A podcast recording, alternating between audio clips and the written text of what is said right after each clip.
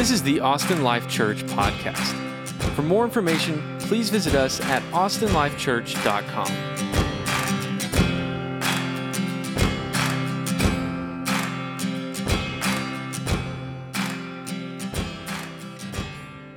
Okay, Acts chapter 1.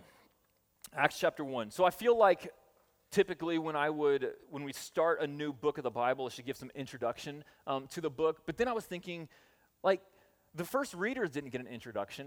Like, no one packaged for them, like, hey, let me introduce you the book of Acts and give you an overview and a synopsis, and let me tell you, like, what was around it. They just got these letters and started reading. And then as they were reading, they're like, oh, this is what's being communicated. So I just thought maybe we could start reading and try to read it from the lens of this is the first time we're hearing it, and, and we got to trust that God will give us the context and He'll tell everything to us as we, as we go along. Uh, so, so let's do that. Let's just start reading. Um, Acts chapter 1, verse 1. In the first book, O Theophilus, I have dealt with all that Jesus began to do and teach until the day when he was taken up, after he had given commands through the Holy Spirit to the apostles whom he had chosen. Let's stop there. So, if we're just getting this, um, then, then what we see in this is that the, this was written to a man named Theophilus. So that's like, Dear Theophilus. That's what we see in the first few words. In the first book, O Theophilus we also see this isn't the first book, right? This is at least the second, maybe it's the third, maybe it's the sixth. We're, we're not sure, right? So if we're Theophilus, what we'll know when we get this, if we put ourselves in his shoes and we get this letter and we just start reading in the first book, O Theophilus, I've dealt with all that Jesus began to do and teach until the day when he was taken up. What we would know if we're Theophilus is that he's referencing the Gospel of Luke. So if you turn over to the left a few pages, um, to Luke chapter 1, starting in verse 1, we read this. Inasmuch as many have undertaken to compile a narrative of the things that have been accomplished among us, just as those who from the beginning were eyewitnesses and ministers of the word have delivered them to us, it seemed good to me also, having followed all things closely for some time past, to write an orderly account for you, most excellent Theophilus that you may have certainty concerning the things that you have been taught. So, if we, if we see in Luke chapter 1 that the Gospel of Luke was written by the Dr. Luke to a man named Theophilus. And then in Acts chapter 1, verse 1, we see that there's a second book, another book being written to Theophilus again. We can see that, that really it's a two part writing. The Gospel of Luke is part one, and Acts is part two. The Gospel of Luke talks about what Jesus began to do and teach up to the point when he returned to heaven.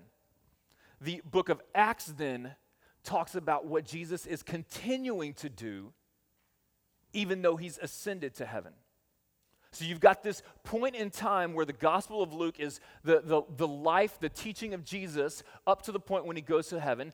Acts then picks up Acts 1 and Luke 24, they kind of overlap. It picks up and begins the rest of the story. What is Jesus still doing? How is he still working in this world, even though he has gone to heaven? And so that's what we start to see here is that there's this continuation of the story. What, what now? What, what happens now that Jesus has ascended to heaven? When, when I read these first two verses, I, I start asking questions like, okay, well, what did Jesus begin to do and teach? And what, what were the commands that he gave through the Holy Spirit? And are, are those things still important? Is that still what Jesus is emphasizing? Is that still what matters to, to Jesus? And so, if you listen to Mark chapter 1, stay, if, stay in Luke if you have your finger there, but listen to Mark chapter 1. This is the very beginning of Jesus' ministry. It says in verse 14, now, after John was arrested, Jesus came into Galilee, proclaiming the gospel of God and saying, The time is fulfilled and the kingdom of God is at hand. Repent and believe. So, Jesus comes on the scene. What he begins to do and teach is all about the kingdom of God. He shows up and he says, Hey, the kingdom of God is here. Repent from going your own way and, and, and, believe me, trust me, be a part of this kingdom with me. In Luke chapter 4, if, you're still, if you still happen to be there, um, we get a description of what this kingdom is like a little bit. verse 18, it says, the Jesus is speaking. He says, The Spirit of the Lord is upon me because he has anointed me to proclaim good news to the poor. He has sent me to proclaim liberty to the captives and recovery of sight to the blind, to set at liberty those who are oppressed, to proclaim the year of the Lord's favor. And then, if you continue just a little bit further in chapter 4 and verse 43, Jesus said to the, to the crowd who was listening to him, He said, I, I must go and preach the good news of the kingdom of God to the other towns as well, for I was sent for this purpose. So when we say, like, what was Jesus? Like, what did he begin to do and teach? What we see from the very beginning of his ministry and, and what he, he describes is that he came to bring the kingdom of God to earth and to invite all people to come and be a part with him.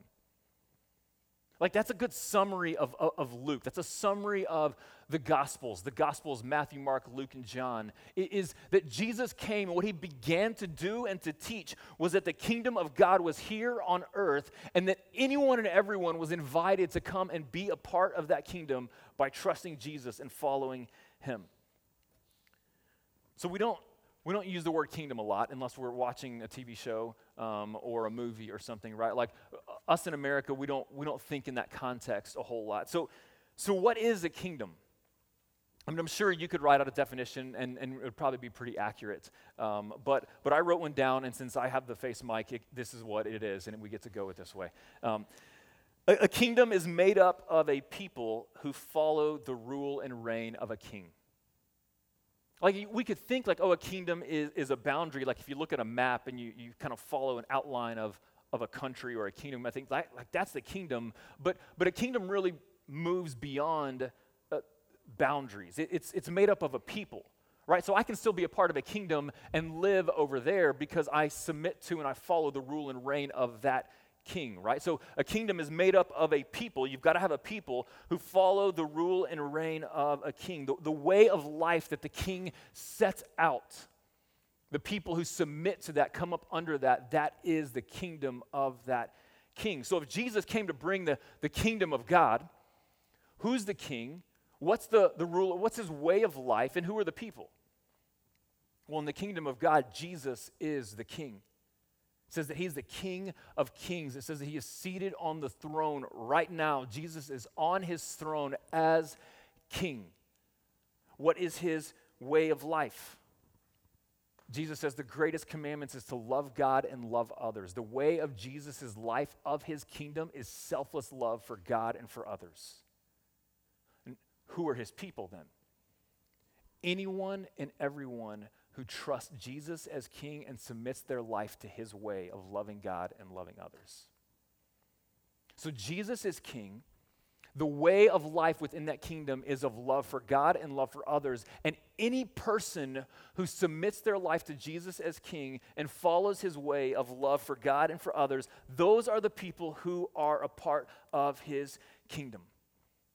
And so Luke, he tells us that that that's what Jesus began to do and to teach was to bring this kingdom on earth, to bring it to all people. And we know that it's for anyone and everyone. Look, if we just read the gospels, we see the people that Jesus interacted with. Right? Like it wasn't just the the, the powerful and influential. I think a lot of times I'm like, okay, I need to build a movement. Like give me the powerful and influential people because that's who I need to really generate some some momentum. But but Jesus goes to all people. Right? The first people he calls are Jewish fishermen. People who flunked out of school, and so they had to go back to the trade of their father because they didn't make it far enough in the educational system. Like, that's the first people that Jesus goes to. And then, then he's walking by and he sees Matthew, a tax collector, who, a tax collector at the time, was a traitor to his own people. Uh, Matthew, as a tax collector, was raised a Jew, and then as Rome took over, Rome was like, hey, we need, to, we need to collect taxes. So, hey, we'll hire some of you Jewish people to go and collect taxes from your, your fellow neighbors. And the way that you'll profit is by overtaxing. So, so Matthew would get the, the command from Rome, hey, go collect 15%. And Matthew would be like, done, got it. And he'd go and he'd knock on your door. And with the power of the Roman army behind him, he'd say, hey, taxes are due. It's 20%. 15% he'd send back to Rome, 5% he'd put in his pocket. Then he'd go to the next neighbor or family member. Hey, taxes are due. Rome is behind me. If you don't pay, you're going to die. 20%. 15% goes to Rome, 5% goes to himself. And so tax collectors were despised among Jews because everybody knew what they were doing, but they didn't have any power to do anything about it. And yet, that's who Jesus says, Hey, I want you to be with me. Like, I, I, I'm calling you. We see Jesus interacting with women of all kinds of, of class and socioeconomic status. We see Jesus interacting and inviting the, the blind, lame beggar. We see Jesus interacting with the rich and the elite. We see Jesus inviting anyone and everyone to the table to be a part of his kingdom. So, yes, the Bible says that Jesus is the way, the truth, and the life. We are only a Christian when we fall behind him.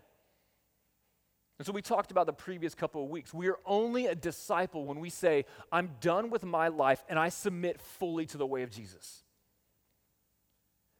But everyone is invited. It's the most inclusive invitation of anything. You don't have to clean yourself up first. You don't have to have to get the rules right. You don't have to know the right songs. You don't have to know where Acts is in the Bible. You don't have to you just have to say, "Jesus, I'm in." And trust that He will transform us along the way. There's no other religion or faith that you get to come in as you are. You have to do something first. But with Christianity, with the kingdom of God, anyone and everyone is welcome to have a seat at the table if we will simply say, Jesus, that's it. you're, you're it. And so that's what Jesus came and began to do and to teach. So then I ask, okay, well, now that Jesus has resurrected and, and has gone back to heaven, is that what he's still about? Like, is that still his, his emphasis? Verse 3 gives us a little, a little clue. After his resurrection, he presented himself alive to them after his suffering by many proofs, appearing to them during 40 days and speaking about the kingdom of God. Jesus raises from the dead. 1 Corinthians 15 says he presented himself alive to over 500 people, and he had one topic at hand the kingdom of God. That's it. He's got 40 days left on earth to, to, to get his people ready to, to continue his mission, and he talks about one thing the kingdom of God. So, yeah, I think that it is still a high priority for him. I think that he began to, to do, to bring the kingdom and to teach about it. And then I think it continues to matter after his resurrection because for the 40 days, that is what he speaks about. I, I want to highlight something else um, that I, I, just, I just think is really generous and kind of Jesus. It, it says at the beginning of verse 3 he presented himself alive to them after his suffering by many proofs by, by, by, by many proofs, by continuing to prove that he is Jesus, that he is alive. I look at that and I think, A, wouldn't the fact that he's presenting himself alive be enough proof in and of itself? Right? Like, you. We saw Jesus die, we saw him be buried, and now he's alive. Like, I'm thinking that's enough proof, right? What else do you need? But what I love about the Bible is that it meets us where we are. Um, and, and, really, we, we probably have plenty of proofs, and yet we still doubt. We still have questions. I, in Matthew 28, it's, it's kind of also recapping this scene where Jesus is at his very end and about to ascend to heaven. And it says that the disciples and others have come and, and they're worshiping Jesus, comma, but some doubted. Hold on. There's a crowd gathered. Jesus has been alive for 40 days. He's proven himself. He went and ate fish with people. He let, he let Thomas touch him because Thomas was looking at him and was like, I don't, I don't know. And he's like, dude, just touch me. Come on. Like, just see for yourself. He, he, he showed up to people walking along. Look, Jesus doesn't have to prove himself to us, y'all. He, he's the king. You don't go up to the king and be like, hey, you need to prove yourself to me. No, the king comes to you and says, do what I tell you to do. You prove yourself to me.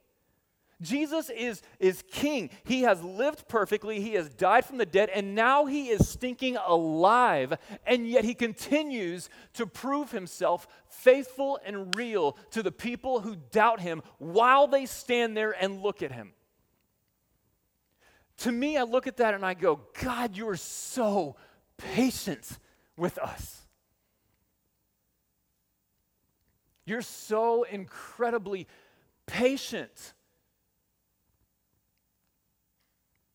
because I lose my patience so easily, so quickly, and yet God is like, hey, hey, hey, I'm alive in the flesh, and I'm still going to prove myself to you again. I'm still going to meet you where you are in your doubts and show you again that I am who I say I am. I mean, I, I've told my story that when I was seven, I prayed a prayer and I thought I was a Christian, but I was, I was scared that I wasn't. I was scared of getting to heaven one day and being rejected by God. I, have learned that I'm an Enneagram 6, which right now I currently hate with a passion. Um, oh, yeah, you too? I hate it. I hate it with a passion right now. Um, but apparently, Enneagram 6 personalities are like your questioners, um, they're your doubters, and, and our, our biggest fear is rejection. It is being, um, is, is moving somewhere where you think you're accepted and then you actually get rejected. And I was afraid and terrified of being rejected by God. And so I would literally pray this prayer over and over and over and over again. God, please, you know, forgive my sins, accept me into your life. God, what if I get there and I'm not really a Christian? What if I have to go to hell forever? God, I don't want it. Like I would just pepper him over and over and over and over again with my doubts and fears, and he never went anywhere. And he was just patient and faithfully opening my eyes to finally trust him and to know that I'm safe with him.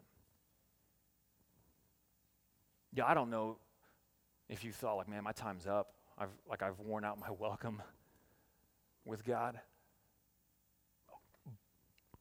But if the people standing and looking at Jesus alive in the flesh didn't wear out their welcome, I, I don't think we're going to wear out our welcome.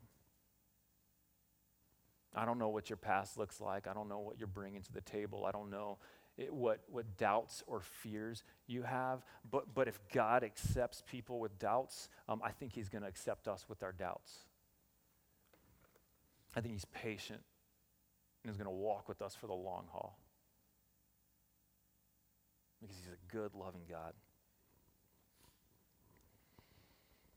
So, Jesus, He he presents himself alive. Well, don't, don't, don't rush past that, y'all.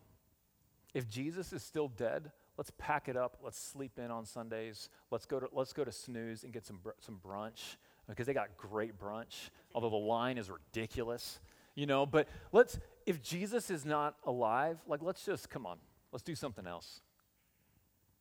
Like, it's not worth it.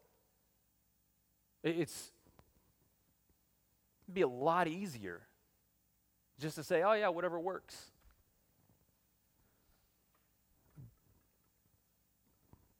But he's alive. And so here, here's the deal you, we got to do something with that. Like, we, we have to do something with that, that Jesus is alive. That's now the ball's in our court. We have to do something with that. We have to do something with the fact that no one has ever found his body. We have to do something with the fact that there are over 500 eyewitnesses. We have to do something with the fact that, that men who were terrified of teenage slave girls and being associated with Jesus are now boldly empowered and giving their lives for this person that if he's still dead, I don't think they're giving their lives for. Like, we've got to do something with the fact that Jesus is alive. And so we're either going to say, like, I don't know anybody else like that. This guy is king and God. I'm following him. Or we're going to look at the resurrection of Jesus and say, ah, you know, I still think, I think I know what's best. We have to do something with that. This is the turning point of the entire world. Our calendar flipped around the person of Jesus. We have to do something with this man and the fact that he was killed and came back to life. And this is what gives him the authority to give the commands that he gives because he's alive. He, he can give the commands to the apostles because he is alive. So, what are his commands? Like, what does Jesus then say now that he is alive? What are the commands that he gives? And we have to decide if we're going to listen to the commands of the risen king or not. What are the commands? Verse 4.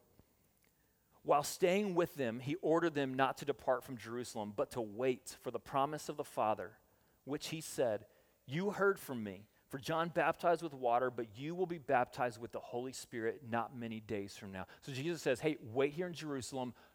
The Spirit's coming. Let's keep reading. We'll touch on that in just a second. So when they had come together, they asked him, Lord, will you at this time restore the kingdom to Israel? So they were still thinking that Jesus was going to raise up this powerful new nation, Israel, like the literal nation of Israel. They were like, Jesus, are you going to restore the kingdom now? And he said, It is not time for, it is not for you to know times or seasons that the Father has fixed by his own authority. So, like recap, hey, focus on what you need to focus on. God will take care of the rest, okay? And then he says, But you will receive power when the Holy Spirit has come upon you, and you will be my witnesses in Jerusalem and in all Judea and Samaria and to the end of the earth. The risen Jesus looks at his followers and commands them, You are to go and to take the kingdom of God to all people in all places. That is his command for us. He, he began to bring the kingdom of God and to invite all people. And then after his resurrection, he says, Hey, you will receive my power, and you will now go be my ambassadors, my representatives, my witnesses. You will go and make disciples of all people in all places. This is called the Great Commission. That Jesus had in his mind not just a literal nation of Israel, but an entire world that would fall into his kingdom and trust him and worship him as king. And the crazy thing is, he's entrusted you and I to be his mouthpieces and his representatives.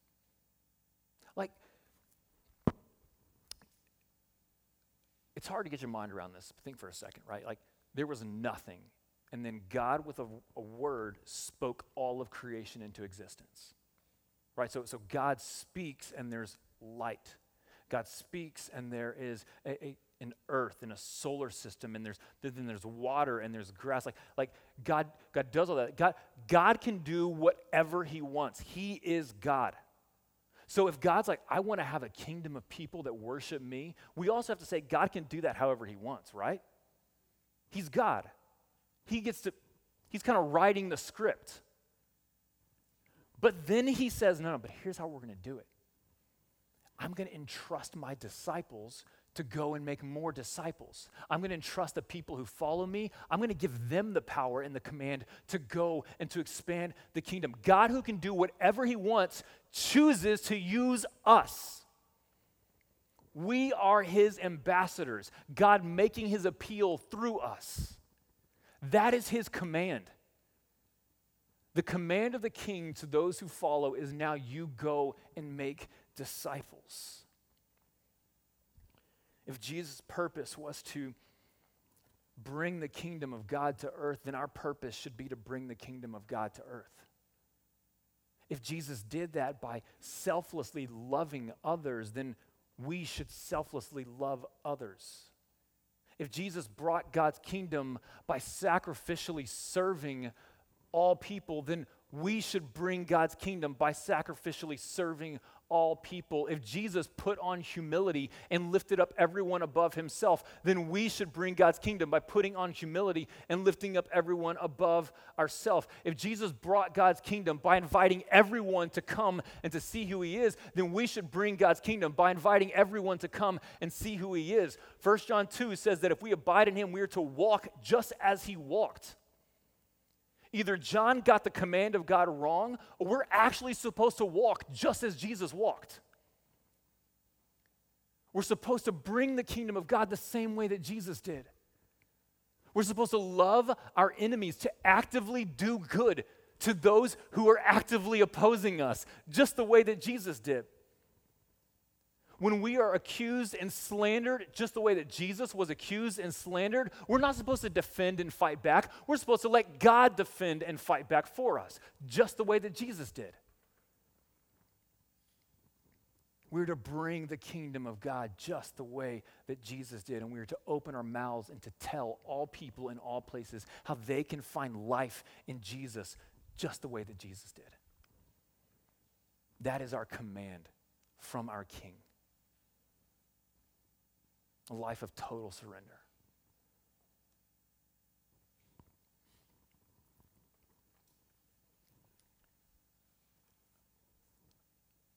How in the world are we going to do that? Like, how? I mean, it's one thing for Jesus to do it, he's God. You know? Like, of course, Jesus could pull that off. I, I mean, I'll speak for myself, probably not the same for you. I'm a far distance from Jesus. Like, I am not Jesus. How am I supposed to then do what Jesus did? The start of verse 8, right? You will receive power when the Holy Spirit has come upon you. Before Jesus ever died, he was talking about this. You turn a couple pages to the left to John chapter 14, Jesus says, If you love me, you will keep my commandments.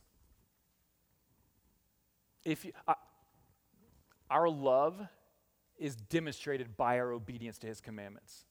Let's just take the words of Jesus and let that rest on us. If we love him, we will obey him. End of story. That's what he says. If you love me, you will keep my commandments. And I will ask the Father, and he will give you another helper to be with you forever, even the Spirit of truth, whom the world cannot receive because it neither sees him nor knows him. You know him, for he dwells with you and will be in you. I will not leave you as orphans. I will come to you yet a little while, and the world will see me no more, but you will see me because I live, you also will live. Jesus was saying in, in John that, that he's going to go back to heaven. He was telling him, hey, I'm, I'm fixing to take off here, but don't, don't worry, I'm not going to leave you alone. Like it's actually going to be better for you, he says, that I go to heaven because he's going to send his literal spirit to live in us, to dwell in us. Paul talked about this in Romans chapter 8. He talked about the Spirit of God in us. Says in, in verse 9, You, however, are not in the flesh, but in the Spirit, if in fact the Spirit of God dwells in you. Anyone who does not have the Spirit of Christ does not belong to him. But if Christ is in you, although the body is dead because of sin, the Spirit is life because of righteousness. If the spirit of him who raised Jesus from the dead dwells in you, he who raised Christ Jesus from the dead will also give life to your mortal bodies through his spirit who dwells in you. Paul's saying, hey, look, the same Spirit of God that took Jesus from death to life, that enabled Jesus to take on the full powers of hell itself and to overcome, that Spirit of God dwells in us like has come and is inside of us. And Jesus says, Hey, you're going to be my witnesses, but don't worry, you're not going to be alone. I got you. I'll take care of this for you. You don't know what to say? Don't worry. I'll tell you what to say because the spirit of truth is in you. You don't know how to do it? Don't worry. I'll give you the spirit of strength to carry you. The spirit of the living God is in us if we have trusted Christ. We cannot overlook that.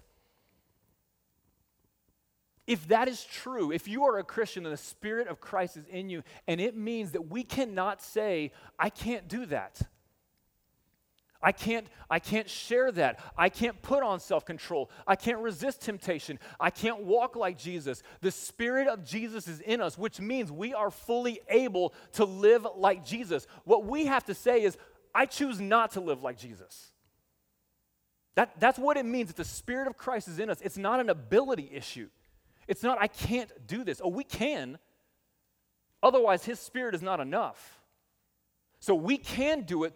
It's just a matter of if we will walk in the Spirit that is in us, if we will obey what He has told us to do. So we're like, man, I'm, I don't have patience. Well, the fruit of the Spirit is patience. So we have patience available to us. It's just a matter of if we're going to obey what God tells us to do with it or not. I, I can't be humble. Well, the spirit of the humble Christ is in us. So we have the ability to be humble 24 7. It's just a matter of if we're going to put on humility or not. It's there. The Spirit of Christ is in us to do everything that He has told us to do. We are commanded to take the name of Jesus to all people in all places. And I'm like, man, I don't know if we can do that. And I've said that, gosh, more than I'd like to say in the last couple of years. And the Bible says, no, no, you can do it. It's not about if you can't or not, because the Spirit of Christ in you can do it. It's just a matter of are we going to walk in obedience to what Christ is doing in us? This is our command. This is the, the final words that Jesus gave to his followers. Look, if you're if you take the name of Jesus today, this is not optional. We don't get to say, hey, yeah, I want to do this, this, and this, but but proclaiming the name of Jesus to my coworker, it's it's just not optional. I'm going to do this, this, and this, but but moving to take the name of Jesus to a people who haven't heard, I can't, I can't do it. Inviting my neighbor to hear of Jesus, I can't, I can't do that.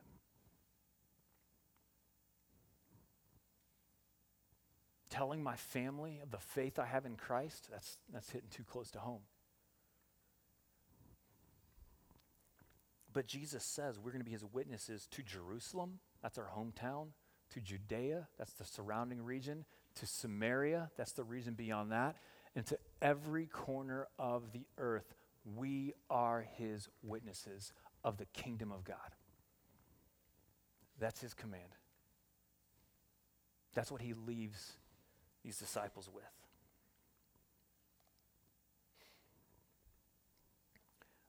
I love the interaction that comes after this, right? Verse 9, it says, When he had said these things, as they were looking on, he was lifted up, and a cloud took him out of their sight. So Jesus ascends to heaven, where he is today, alive, ruling and reigning as king.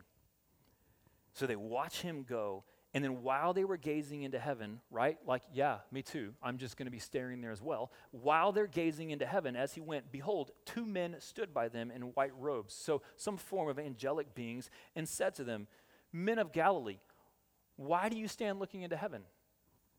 This Jesus, who was taken up from you into heaven, will come in the same way as you saw him go into heaven. Verse 12 Then they returned to Jerusalem from the mount called Olivet, which is near Jerusalem. Right, so they're just standing there kind of like dazed and confused, as I would be too. And these angels show up and they're like, hey, hey, come on. You don't need to stand around anymore. Like, he, he's gone. He's in heaven, but he's going to come back. Don't worry. Go get to work. Then they went. I love that obedience, right? Like, they didn't sit and be like, hey, what do y'all think happened? Like, was that a smoke and mirrors thing? Or what no, these angels show up and they're like, hey, hey, come on, let's go. And they went. And we'll see now in Acts what their lives looked like following the resurrection and commands of Jesus. Here's the deal it is a drastically empowered and courageous life of following Christ because of the resurrection of Jesus. These, these, their lives were never the same. We stand here today in this church because if you, if you see in verse 15, that first church in Jerusalem was about 120 people. 120 faithful men and women who obeyed the commands of Jesus, and we are the recipients of their faithfulness. And now it's our turn to demonstrate that same faithfulness to other men and women who need to know the life that is in Jesus. Because our King has told us, and because we love people enough to tell them and show them how they can have life. The book of Luke began to show what Jesus did and taught. Acts is now the story of how Jesus is continuing to work through the power of his Spirit in us. It's still going on. Until the day Jesus returns, we are living out the book of Acts. Jesus is working in us and through us by the power of his Spirit. The question is will we be faithful to the command that he gives us? Will we show the kingdom to the world around us? Will we tell of the kingdom to the world around us? Will we invite all people in all places to sit at the table with King Jesus today and forever? That's our command. Those are our marching orders. Now it's just time to go. Thanks for tuning in to the Austin Life Church podcast. To help support us, please take a second to rate and review us on iTunes and visit us at austinlifechurch.com.